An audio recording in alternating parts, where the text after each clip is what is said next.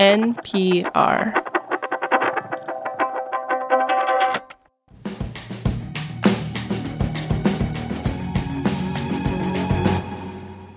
You know, when you think about historical figures, a lot of them get reduced to like a single piece of trivia. Yeah, name any famous historical figure, like Napoleon. A short French general in a funny hat. or um, Amelia Earhart. Lady pilot who disappeared? Woof. Uh, now think about people like former chairs of the Federal Reserve Bank. They don't always achieve household name status while they're in office. And after they leave, the passage of time usually boils down their tenure to a sentence, if they even get that. Take Arthur Burns, chairman of the Fed in the 1970s. His name has been invoked recently by commentators in the financial press, but as a cautionary tale. I don't think uh, Jay Powell wants to be the next Arthur Burns. He doesn't want to be Arthur Burns. Or avoiding being another Arthur Burns. Arthur Burns. Arthur Burns. Arthur Burns. Woof again. This is the indicator from Planet Money. I'm Adrian Ma. And I'm Wailin Wong. And as you heard, Arthur Burns does not have the best reputation. History remembers him as the Fed chair who didn't raise interest rates enough and let inflation run rampant. This is the outcome that current Fed chair Jerome Powell wants to avoid.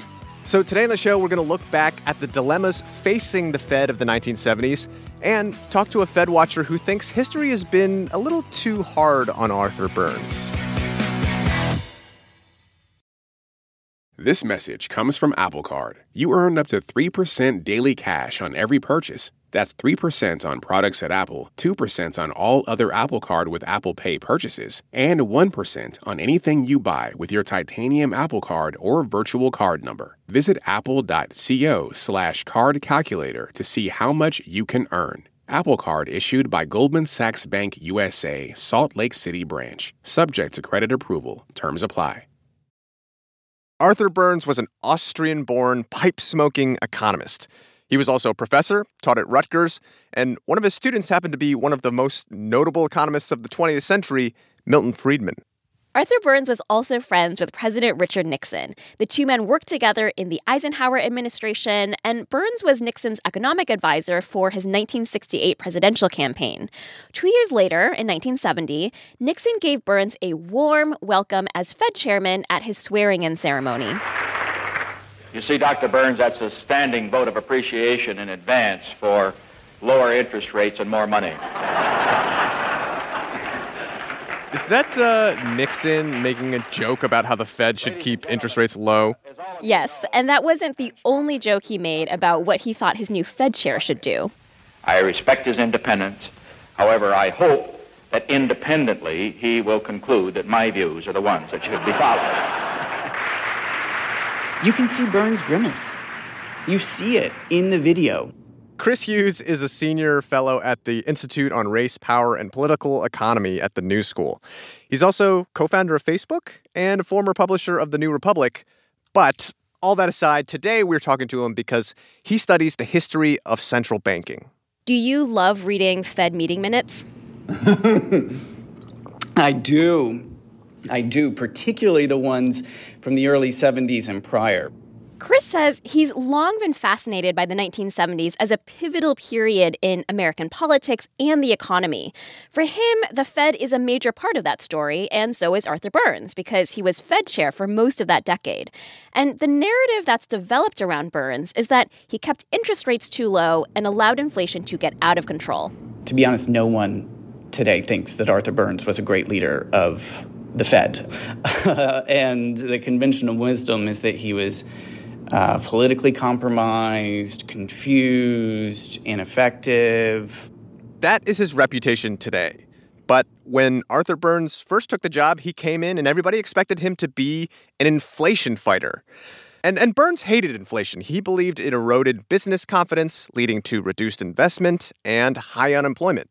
And yet, the Fed under Burns eased up on rates in the early part of the 1970s when U.S. inflation was already elevated, around 5%. And there are some different theories about why Burns did this. One theory is political pressure from Nixon, and that brings us back to Burns grimacing at the president's joke about Fed independence. The press laughs, everyone in the room laughs because Nixon's touting the official line of Fed independence, um, but is going to apply political pressure and Burns knows the guy. And he understands that's going to be a challenge, and it is. Nixon wanted low interest rates to stimulate the economy and boost his reelection prospects for 1972. And Burns actually writes in his diary about getting pressure from the president on this. But Chris doesn't buy the idea that Burns caved to Nixon.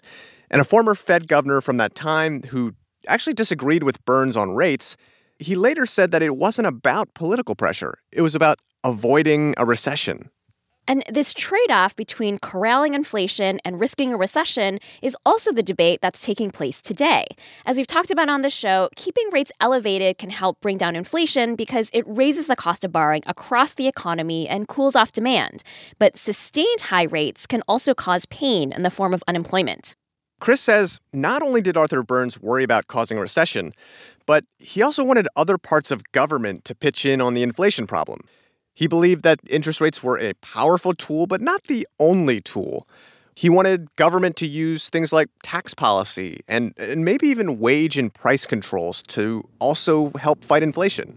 He was trying to moderate the interest rate hikes that were necessary by getting the rest of government to do their job. In other words, in the absence of other government action, he'd have to raise rates to such a high level, creating a recession, throwing millions out of work, and the guy didn't want to do it.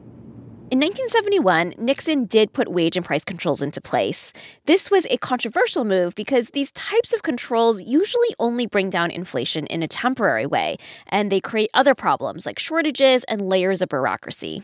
Over the next few years, the Fed raised rates to get a handle on inflation. Then it cut rates when it felt unemployment was getting too high. Inflation went up, and so did people's expectations of future inflation. By 1974, inflation was in double digits and the economy was in a deep recession.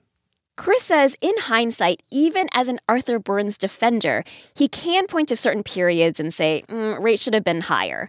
But he also thinks Burns was dealing with a couple of big economic forces that shaped his approach to interest rates. One of those is that the American financial system was in a fragile state, and Burns didn't want to further destabilize it. During his tenure, two important companies, including a major bank, ended up collapsing. There's a generalized fear that if the cost of money increases too fast or too high, it's going to cause the financial system to shake, if not even potentially come apart. The other big force was what was actually causing inflation. In the 1970s, inflation was a global issue. There were big shocks coming from the supply side, like the Arab oil embargo of 1973. It wasn't clear that hiking rates, which would primarily affect demand, was the right approach for tackling this kind of inflation. It was a mystifying and wildly frustrating period because it was not clear what to do. In other words, when the sources of inflation particularly in, in 74, were largely driven by supply side shocks. Raising rates would certainly throw the economy into the deep freeze. It may help with inflation uh, to some extent, but if it's not actually going to bring it back to a level that is reasonable, um, then what do you do? Today's economy has also seen supply side pressures drive inflation. And every time new data comes in on inflation and unemployment, the Fed has to think do we stop raising rates now before we cause unnecessary economic pain? Or do we keep going to make sure this inflation is really vanquished? So, I guess to bring things around to where we started, you know, everybody has their one sentence that history sort of boils them down to, right? And, and, if the old sentence about Arthur Burns is that he let inflation get out of control, what should his new sentence be? Well, for a Burns defender like Chris, maybe it's something like he made tough trade offs to stabilize the financial system and try to avoid recession. That works? Or what about he tried his best during unprecedented economic times? Like, he tried. He tried. yes, he, he, he gave it his best shot. This episode was produced by Brittany Cronin and engineered by Catherine Silva. It was fact checked by Sierra Juarez. Via is our senior producer. Kate Concannon edits the show. And The Indicator is a production of NPR. Support for this podcast and the following message come from Humana. Employees are the heartbeat of your business. That's why Humana offers group dental, vision, life, and disability plans designed to protect them. Exceptional service, broad networks, and modern benefits. That's the power of human care. Support for NPR comes from ADP. Say you're in HR and a solar flare adds an extra hour to each day. How would this impact business? ADP designs forward thinking solutions to help your business take on the next anything. ADP, always designing for people. All that sitting and swiping, your body is adapting to your technology. Learn how and what you can do about it. I really felt like the cloud in my brain kind of dissipated. Once I started realizing what a difference these little breaks were making, there's no turning back for me. Take NPR's Body Electric Challenge. Listen to the series wherever you get your podcasts.